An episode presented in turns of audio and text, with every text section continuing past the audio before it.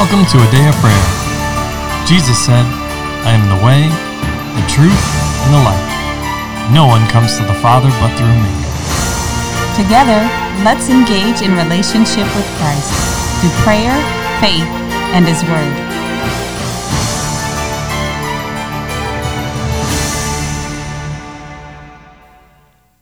Hello, I'm Promise, and you're listening to Dare Prayers Morning Bible Study.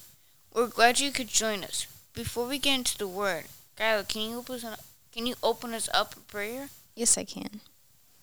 In your name, Lord Jesus, Lord, we just thank you for today, God, and thank you for allowing us this opportunity to gather together to discuss your word, God. And we thank you for being in our midst, God, and using us to disclose your word and your wisdom with our listeners, God. We ask that you keep our listeners and our partners, God, and you help sure up their footing, God, in you, and that you continue to guide them and help them grow up in your word, God. And we just thank you for doing all that you've promised, God. In your name, Lord Jesus, amen. Amen. All right, so this morning we're continuing our study in First Corinthians. We are on chapter 4. So I don't know about everybody else, I'm excited. So with that, can I get a volunteer to read from verses 1 through 8, please? I will. All right, Layla. Let a man so consider us as servants of Christ and stewards of the mysteries of God. Moreover, it is required in stewards that one be found faithful. But with me it is a very small thing that I should be judged by you or by a human court. In fact, I do not even judge myself, for I know of nothing against myself, yet I am not justified by this, but he who judges me is the Lord. Therefore, judge nothing before the time until the Lord comes, who will both bring to light the hidden things of darkness and reveal the counsels of the hearts. Then each one's praise will come from God. Now, these things, brethren, I have figuratively transferred to myself and Apollos for your sakes, that you may learn in us not to think beyond what is written, that none of you may be puffed up on behalf of one against the other. For who makes you differ from another? And what do you have that you did not receive? Now, if you did um, indeed receive it, why do you boast as if you had not received it? You are already full. You are already rich. You have reigned as kings without us. And indeed, I could wish you you did reign, that we also might reign with you. Okay. So, as we typically, traditionally, I'll say, customarily do here, I want to open the floor to you guys to share what the Holy Spirit is speaking and ministering to you. And then also to give you the opportunity to ask any questions that you have. All right? Okay. So there's a lot in this section, so uh, I can I can see there's a lot. All right. So, who would like to open up? I will. Okay, LaCharles. I found it interesting when Paul was saying, Therefore, judge nothing. Wait, go before that, verse 4.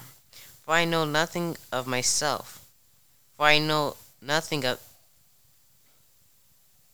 For I know of nothing against myself, yet I am not justified by this. But he who judges me is the Lord. Um, I just found that scripture interesting where Paul was saying that while he knows he, he doesn't think he did anything wrong, he is still willing to get investigated. That just reminds me of how when you know you are truly guiltless, you don't have a problem being checked out. But it's when you know that there's something going to be found that you're saying, I've already been checked once, I'm good, I don't see anything. But how Paul was, um, he was not, he didn't see anything, but he still wanted the Lord to check him out, even so if there was something hidden from him that he couldn't really see or recognize as sin, it could still be called out. Like in the Bible, there's been multiple cases where the people did not know what they're doing was wrong, and the Lord told them He didn't punish them for doing it because they had no clue was wrong. But when it comes, you know exactly what you're doing, and you continue to do it uh, anyway, it becomes wrong. And I also found verse 5 interesting. Therefore, judge nothing before the time until the Lord comes, who will both bring to light the hidden things of darkness and reveal the counsels of the hearts. Then each one's praise will come from God. Meaning that while not everybody will be praised exactly, everybody will receive something from the Lord. Some people receive punishment, some people receive rewards. So instead of trying to judge other people and call out your out their flaws because you have flaws, you just want to think you're not as bad as everybody else. You should examine yourself first before going out and calling everybody else. In the Bible, says, remove the log from your own eyes before you try to remove the splinter from somebody else's. Meaning that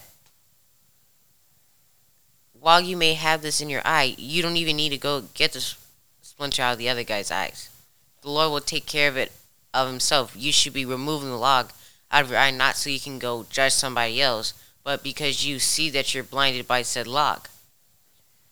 So, so you don't want to be the big bad wolf. The better to see you. You're taking the taking your log out so you can see precisely to go judge someone else with it. You're not supposed to do that. Okay. Okay. So then, how are you supposed to live or do?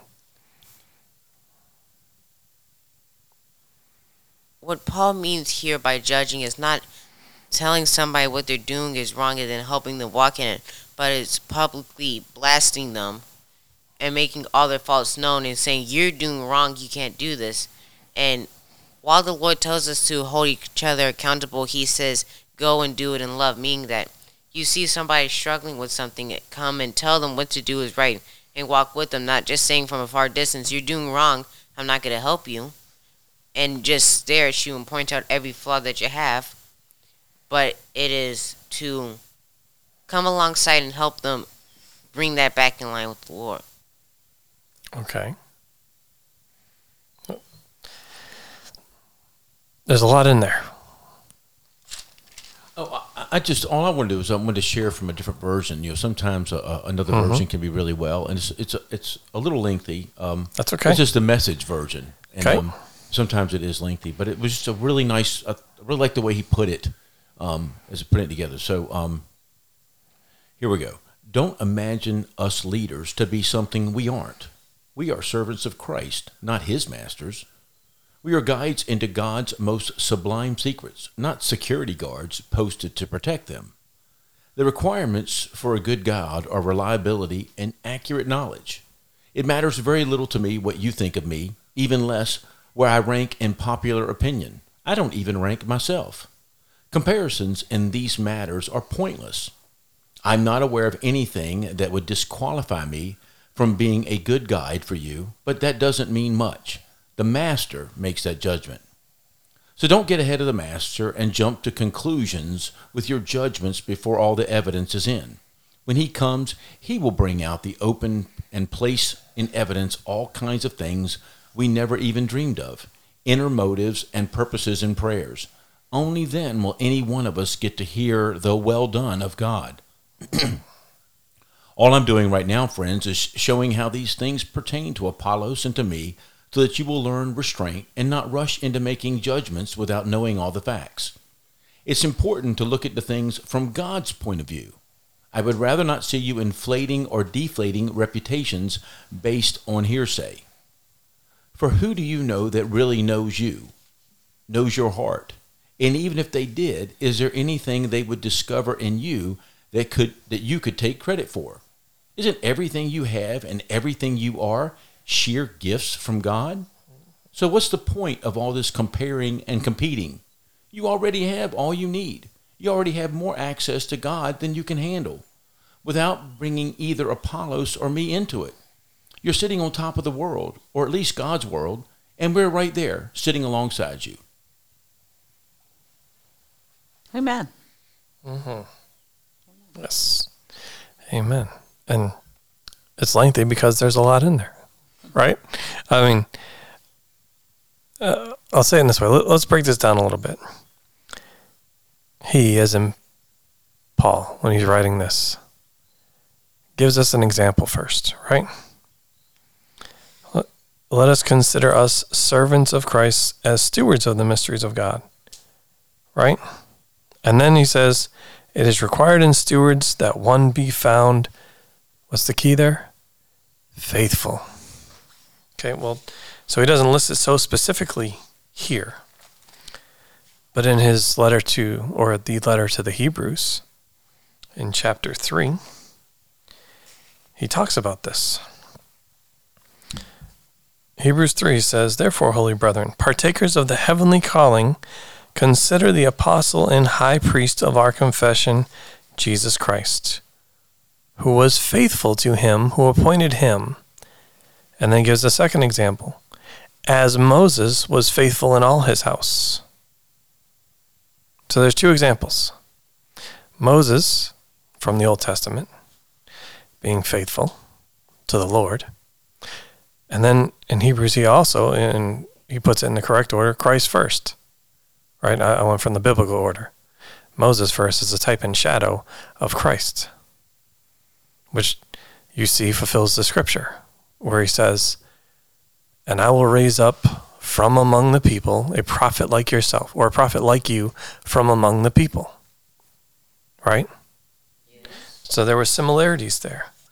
And the similarity that he attributes to both of them was faithfulness.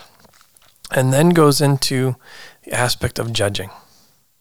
And and I love how in verse 6 where he's he says I have figured uh, my version says I've figuratively transferred to myself an Apollos for your. Like I'm using us as an example. Right? But as he talks about the judging, aspect. Right. Again, we brought up Christ and we brought up Moses. And what was a common their common approach to everything, every aspect of life? Can anyone tell me?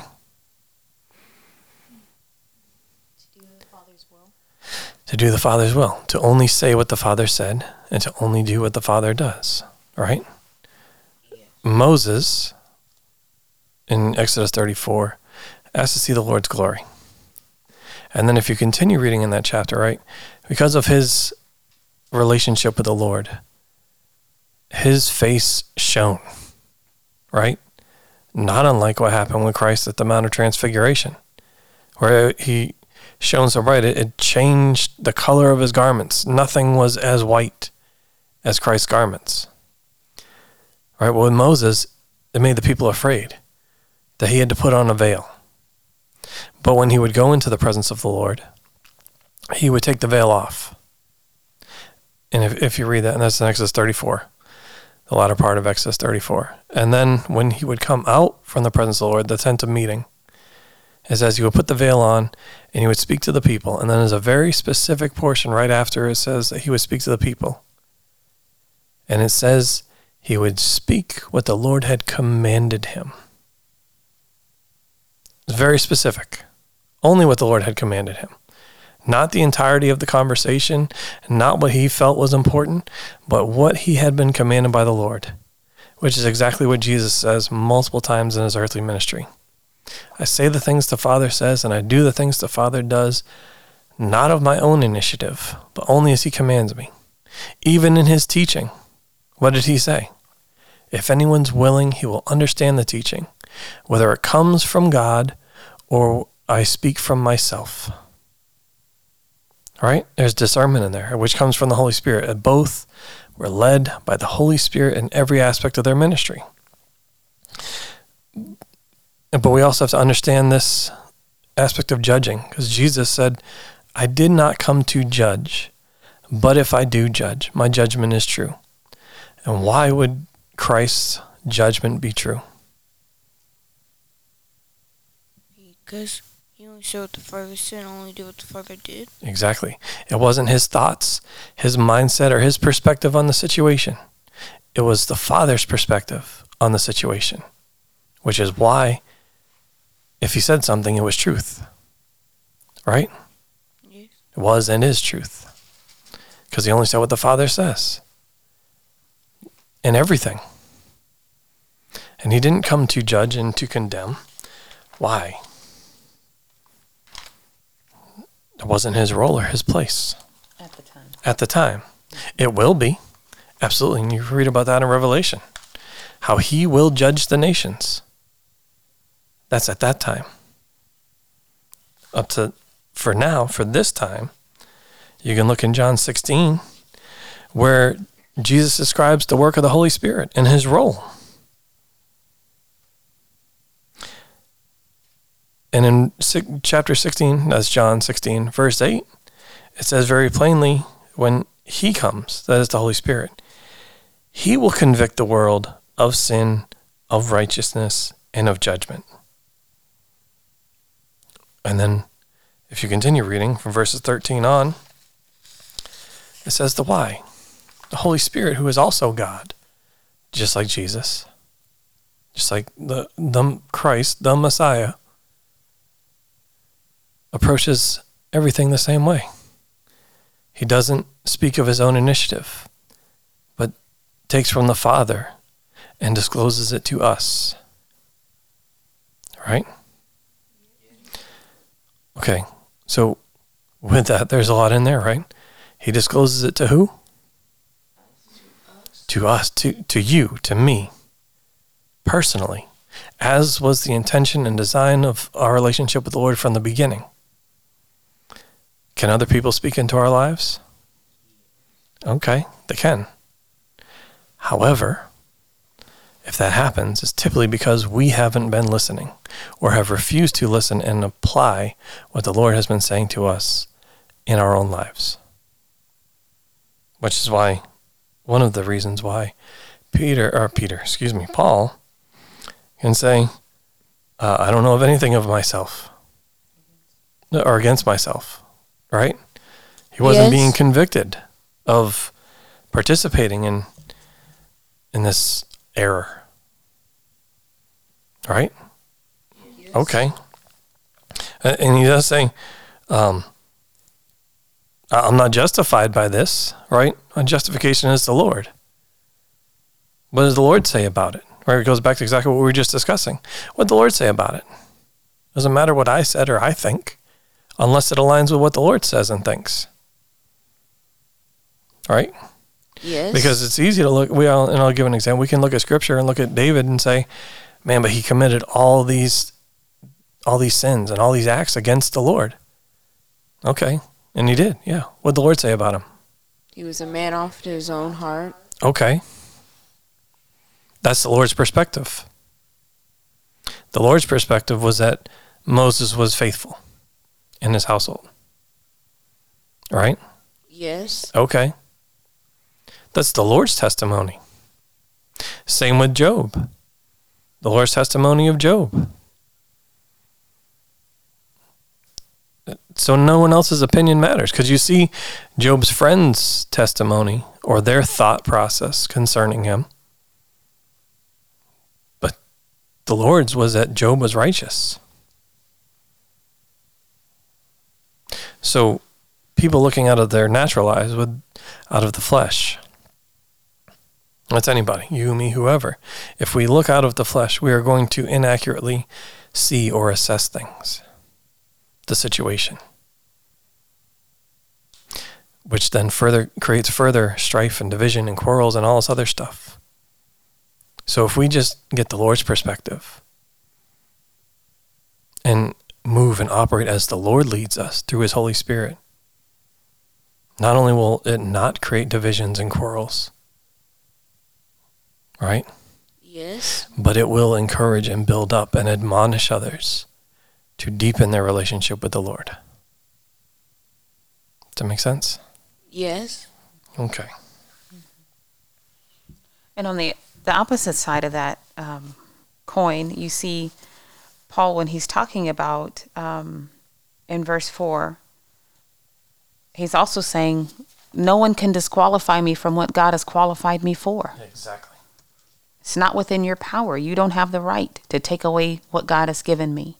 So if God has spoken something concerning you, that's what it is. No one has the right to disqualify you from being what God created you and called you to be.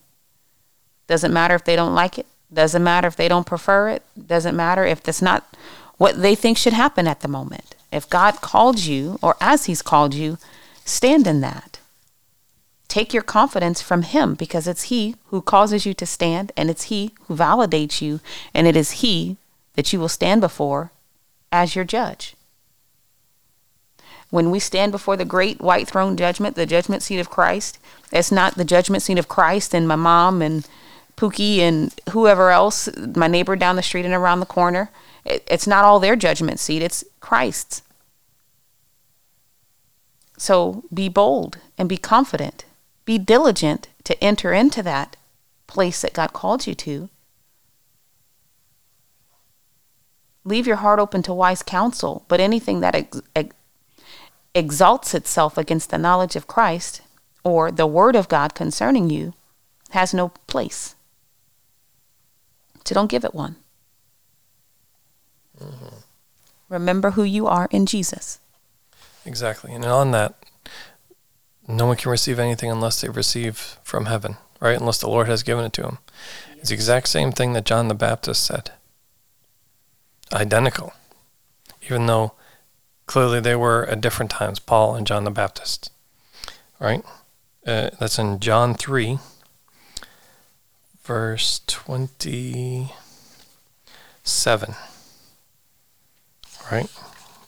It is it says that um John answered and said, A man can receive nothing, nothing, unless it has been given to him from heaven. Unless Christ has given it and appointed it. All right? How many times does Paul begin his letters saying, I'm a bondservant of Christ?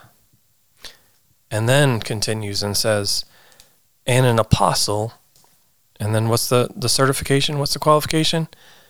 By the will of God.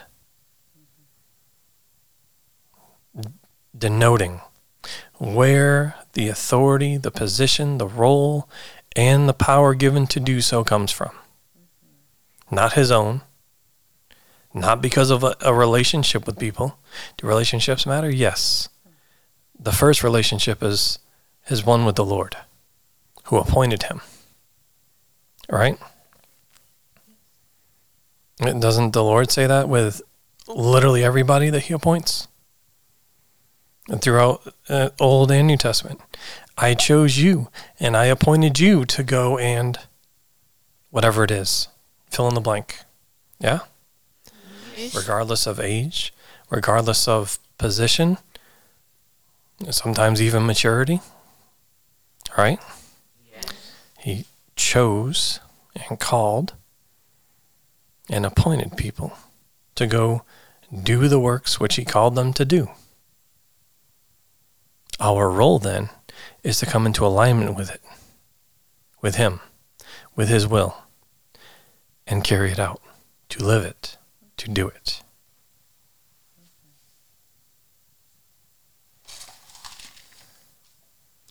So, what else? What else does anyone want to share? Go ahead, Promise. The Lord was showing me verse 8, where it says, actually, sorry, verse, the ending of verse 7. Now, if you did indeed receive it, why, why do you boast as if, as if you had not received it? You are already full. You are already rich. You have reigned as kings without us. The sorry, the Lord showed me that what that He brought to my mind something that Brother Hagin said, where he was talking about multiple, many times people hadn't received what they prayed for because they kept praying and they didn't believe that they had received. They didn't believe that they had received what they were praying for the moment they asked for. So they ended up keep. They kept on praying about the same thing, so they never actually got what they were asking for, because they would never believe if they that they'd got it, gotten it. Oh. So the Lord was showing that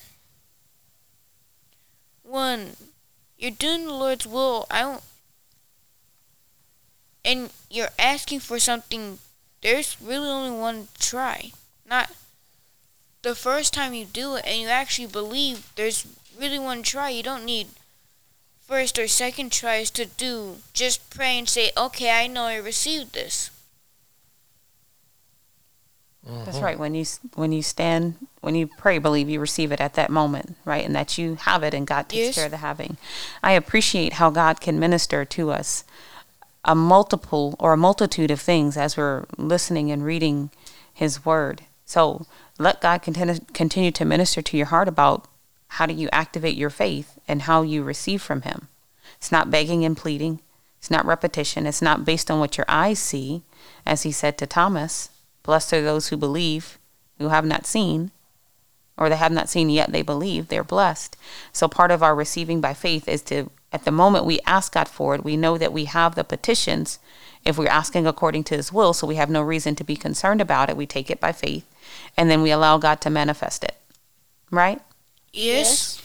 and in this this particular um, portion of scripture he's also admonishing them to be humble and remember that what they have they did receive. It wasn't generated of themselves either to put them in a position or a place to judge other people as to whether or not they're qualified or valid or one is more qualified or valid than the other because they received it as a gift and just to remember that. So he's asking them to be humble um, in this and remember how how it how it actually works. It all came from God and ministered, but now because you've received from the Lord, don't forget that you in fact did receive it as a gift to you, not that you generated it or came about it on your own accord.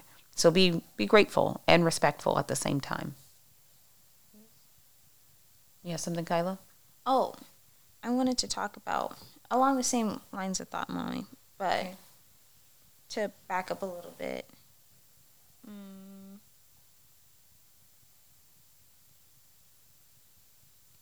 We'll start at verse 5, talking about, like, therefore judge nothing before the time until the Lord comes, who will bring, who will both bring to light the hidden things of darkness and reveal his counsel of the hearts. Um, then each one's praise will come from God.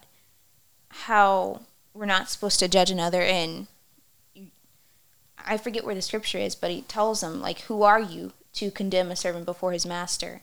It's not your place. And don't judge other people, lest you be judged. And I also see that here saying it's very easy as believers for us to say, well, you're wrong. I didn't hear the Lord tell me that thing per se that they're teaching on. Um, a common example is prosperity. That people automatically assume because you say the word prosperity that uh, uh, you're wrong. You didn't hear from God. You're going to go to hell because you lied. You taught a fallacy. But that's not true. It's it's not our place to judge one or another because God will make the distinction. If somebody was wrong in or misguided in what they were teaching or what they heard, the Lord will correct that. And Brother Hagin said something interesting that when a sinner gets saved, he's not to confess every sin he's ever made, or you don't tell them that you have to give up everything that's sinful before you can God can save you. Because God never said that.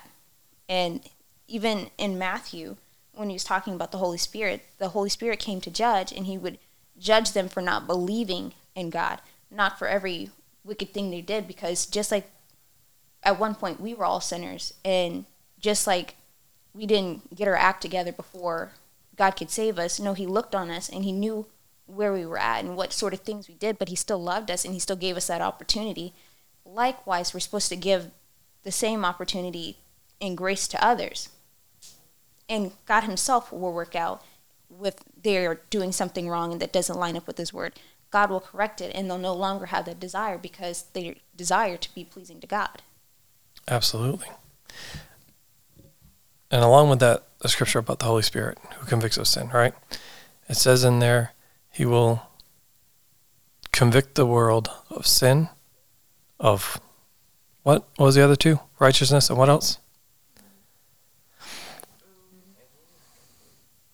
Like because they didn't believe in Okay. So, but as we look at that, if you look at some of the translations of that, it's because they did not understand. Right? Is what it's getting at. They misunderstood about sin.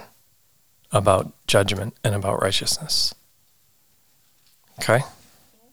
Because we can look at things, and, and Jesus gives this great example in Matthew 6. That's actually the first four verses. I'll read that.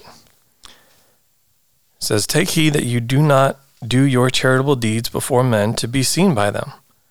Otherwise, you have no reward from your Father in heaven. Therefore, when you do a charitable deed, do not sound a trumpet before you as the hypocrites do in the synagogues and in the streets, that they may have glory from men. Assuredly, I say to you, they have their reward. But when you do a charitable deed, do not let your left hand know what your right hand is doing, that your charitable deed may be in secret, and your Father who sees in secret will himself reward you openly. All right, and he says, he goes in about prayer and all the rest of it. Okay. The Holy Spirit, what is his role? Convict of sin, of judgment, of righteousness, and to lead us to God. Those that are led by the Spirit, they are the sons of God. But it also says that he searches the hearts and the minds. So he knows why we are doing the action that we are doing it, not just the action itself. We in the natural, right, if we're looking at, at things with our flesh, can go, oh, that's a great thing that that person did. But the Lord knows the hearts and the minds and why they did the action that they did. Was it shame? Was it guilt? Right? Were they trying to cover up for something else that might have happened? Right? And and again, that's the role of the Holy Spirit to reveal those things to us. Right? We have misunderstood. The Lord didn't change, didn't abolish the law, right? He helped us understand the way He meant for it to be followed and lived out from the beginning, which is why He could say, You say, um, don't murder, or don't kill somebody, or don't commit adultery. And then what the Lord say? I say to you, if you've even looked on the woman with lust in your heart, if you even hated your brother, you've already committed the act. You've already committed the act. And, and a lot of people say, well, he changed it. He changed, he moved the goalposts. He moved the boundaries. No, he didn't. He explained through the Holy Spirit, of course, or how the Holy Spirit was leading him, and demonstrated what it was supposed to look like from the beginning. So we we have misunderstood, but the Lord knows. He, the Holy Spirit searches the hearts and the minds. He knows why we do the things we do. We can speculate, uh, at best, in our flesh, on intentions and motivations. But the Lord knows, and He will reveal those things first to us.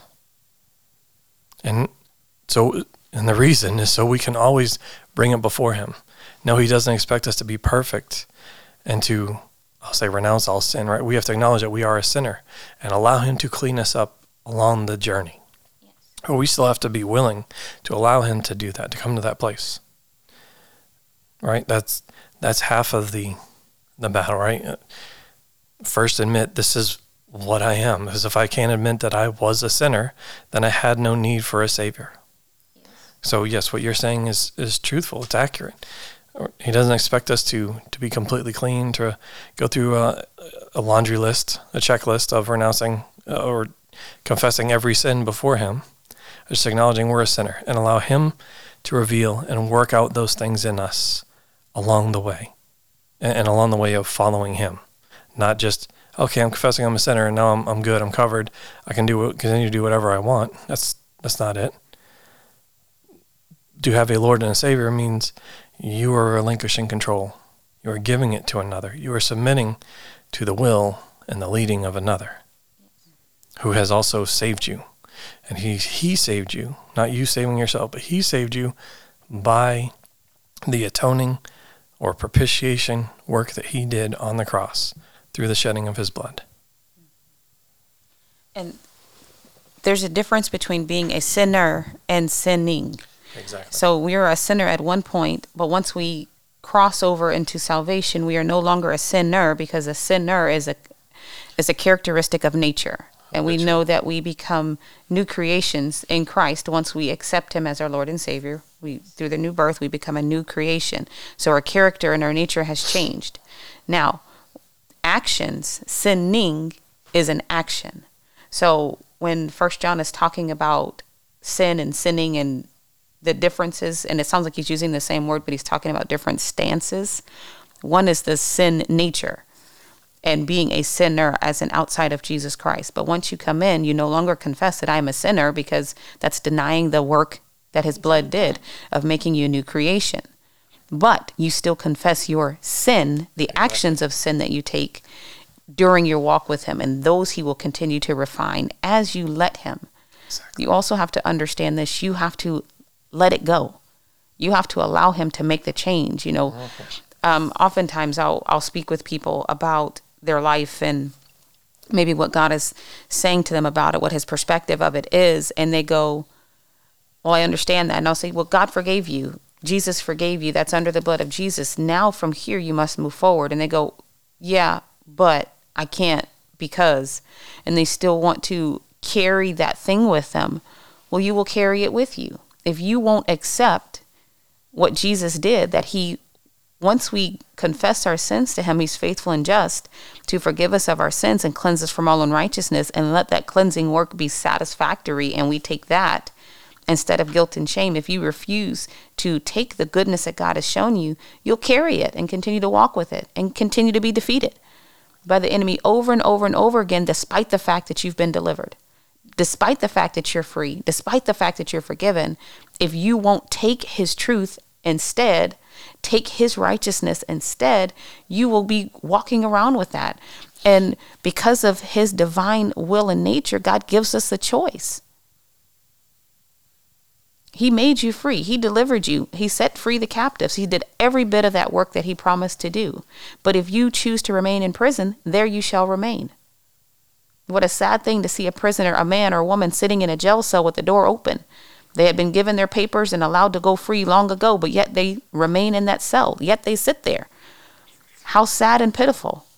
And then when somebody goes and comes by to go, hey, you know you're free, right? You can go anytime.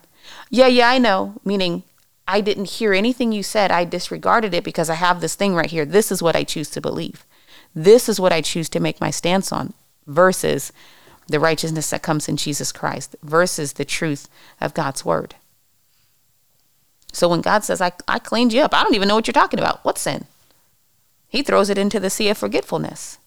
And for him to harp on it and bring it up and point it in your face, that would no longer make him the advocate, but that would change him to the accuser, who he is not. That role is being filled by Satan.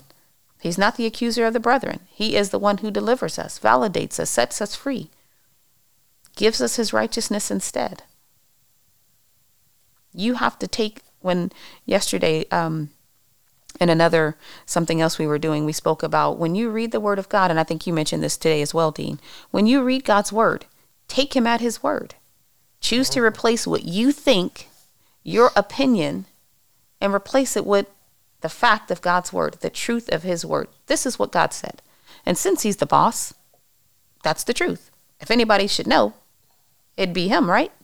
The one who was there throughout all of everything. He has no end or beginning. He is the all exist the ever existing one. He knows. So if he tells you something, if he says this is the truth, then go, okay.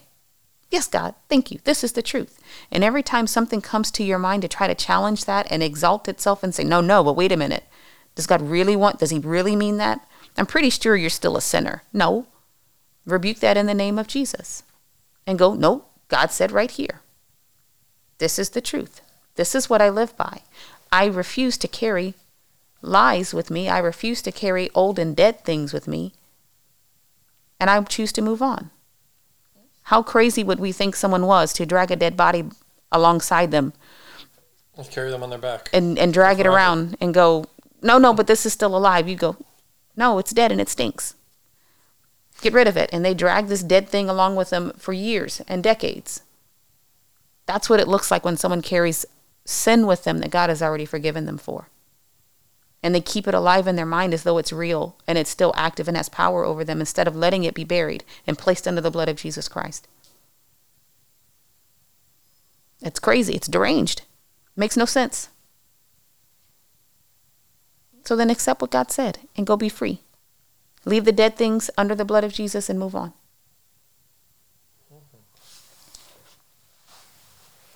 All right. Thank you, honey. You're welcome. let's pause there for today.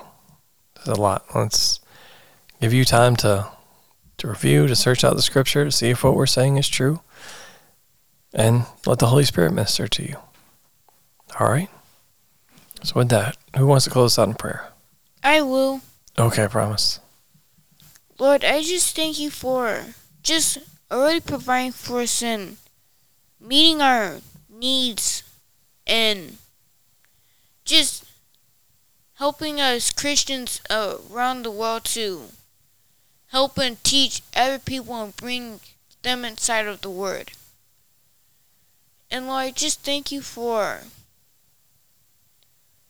all the listeners that are here and just being able to fellowship with our brothers and sisters in Christ. And that we don't have to be blocked off by any spiritual means, but that we all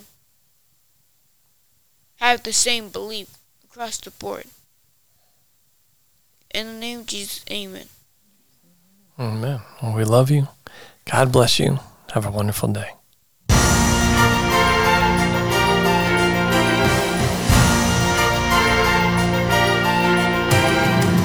Thank you for listening to A Day of Prayer. We trust the Lord that you are strengthened and encouraged in your relationship with Christ. Visit us on our website, a adayofprayer.org, where you can check out our blog, find additional study resources, or shop the official A Day of Prayer store. Remember, Jesus said, I am the way, the truth, and the life. No one comes to the Father but through me. So until next time, take care and God bless you.